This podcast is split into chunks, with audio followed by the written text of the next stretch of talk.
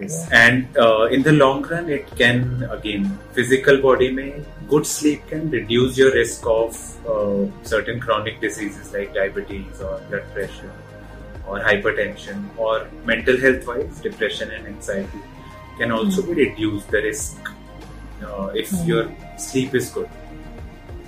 Okay. So, yeah, that is why sleep is extremely important to enjoy the life. And uh, I think uh, a lot of time we hear in motivational videos that you are wasting one third of your life sleeping, Yeah. etc. one third of your life is wasted sleeping. Actually, it's not wasted because it's the very fundamental physical requirement Hmm. that our body and brain needs to recharge. Hmm. And so, so let me classify it a bit more that a young infant, maybe who is less than 5 years old, they need almost uh, 10, 12, 14 hours of sleep because the body is developing, the brain is developing, making new neural connection. So sleep is extremely important for that growth. Although we do not need those, need those many hours of sleep, even fewer would do, but six, seven to nine hours is average, which we need so that our brain can recharge. The uh, muscles and tissues in our body can, uh, in a way, refresh themselves for the next day. But if we do not do that, we'll have short-term impacts on the next day. But if we do, do, do not do that over many days, then we are like putting ourselves into chronic diseases, physically and mentally. Hmm. It's like we're trying to use a phone without charging it at 1% battery. Yeah. and again it will uh, harm it will die it won't be able to cope after a while Yeah. And I've also heard that even when you're going to gym, you're training your muscles, the actual repairing and the building of muscles happens while you're sleeping. And the Yeah. same is true when we're studying something. Like all the different facts that we gather during the day when we're studying some content, those neural connections are made during our sleep. So when you wake up the hmm. next day, you can come up with solutions to the problems you might be studying. Mm-hmm. Yes absolutely. And even a lot of people and i think again in uh, hostels and especially iit like places people if you have an exam at 9 you would like stay awake the whole night trying to get as much as possible thinking that that will get you more marks. But it doesn't because your brain is not in a good position to perform well in the Hmm. exam. So you might not realize but it is actually negatively impacting your exam. Hmm. Like you are trying to give an exam with, with a brain who is in a very sort of dead state Hmm. how how can you expect you might think that okay i've read that also that also but you have not consolidated and consolidation happens in sleep Hmm, correct. Since we you've raised the point of hostels, I'll ask you this dilemma question that I have, or maybe some other people also have in hostels. Like these late night conversations or fun that we have with friends, this is like quite priceless. And people say that this is the like the last time you're doing this. After that, you when you're out of college, you can build your sleep schedule anything you want to, because anyways you'll be going to office, you'll be working, you will have to wake up on time. So for these four years, like you can, you know, just let go and go with the flow and enjoy the time that you have because it's kind of valuable. So like how to solve this dilemma, this this question actually.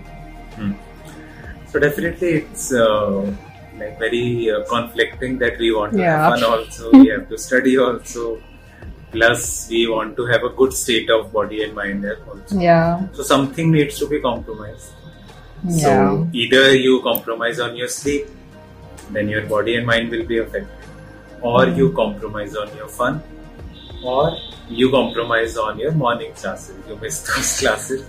I don't think people Again. mind that.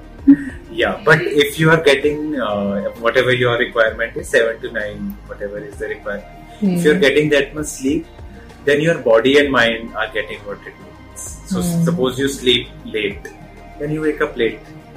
Yeah. So then your classes might get compromised, but your body and mind will be in a good state. okay. Although again, it, that is also a difficult choice to make. yeah, definitely All the teachers might say, no, this you must compromise on the fun part, but not on the class. Yeah. And that is also one thing if I like I feel if I make a choice to go to go to bed early, wake up early, and make a like at, at definite times, then the all the other people like my friends they are awake at that at the night time. They are having fun so i feel like i'm not able to connect to people more. I'm missing out like those kinds of things happen. So, for example, uh, currently I'm working, but I know that I'm most productive during the night hours. So I sleep very late, but which leads to I wake up also very late. So I'm getting that Hmm. uh, quota of sleep that I need. okay So even if, if there are some people who are more productive during the night hours, there's nothing wrong with that. But then make sure you wake up also late and you figure out your life accordingly. Hmm. But quantity of sleep and quality of sleep you must get what Hmm. uh, the body and mind. Otherwise, it is bound to deteriorate. Hmm, correct. So I think now we can move on to the actual action steps or how should we maintain a good sleep hygiene and maybe you can walk us through the steps that you follow in your personal life as well. Hmm, sure. And again, I'll ask the audience if possible, uh, grab a pen and paper or maybe some note taking app in the mobile. Uh, I'll just mention them step by step and you can see what mix uh, works well for you. Hmm. I'll try to mention all everything about sleep hygiene step by step. Uh, people can uh, make a good mix of those activities for them. So first part is having a, a fixed schedule. Again, someone might sleep at 10 p.m. Someone might sleep at 1 a.m. Whatever it suits your uh, working work or uh, studying schedule, but make, making sure it's fixed. That okay, if I sleep at 10 p.m., then I'll go to my bed at 10 p.m. And even more important is to fix the waking up time. Suppose you go to your bed at 10 p.m. Uh, but you are not able to sleep. You let's say took two hours to sleep, uh, fall asleep. But at least fix the uh, waking up hour. That no matter what, even if I haven't slept well, I have to wake up at this time so that it doesn't become a loop. Otherwise, what usually happens with people is that they will sleep late, then they will wake up late. The next night they will again won't feel sleepy at the time that they have decided. Then again it becomes cycle, and hence, and especially in COVID, I uh, talked to a lot of people whose sleep schedule just got messed up Hmm. because most people were working from home or taking online classes.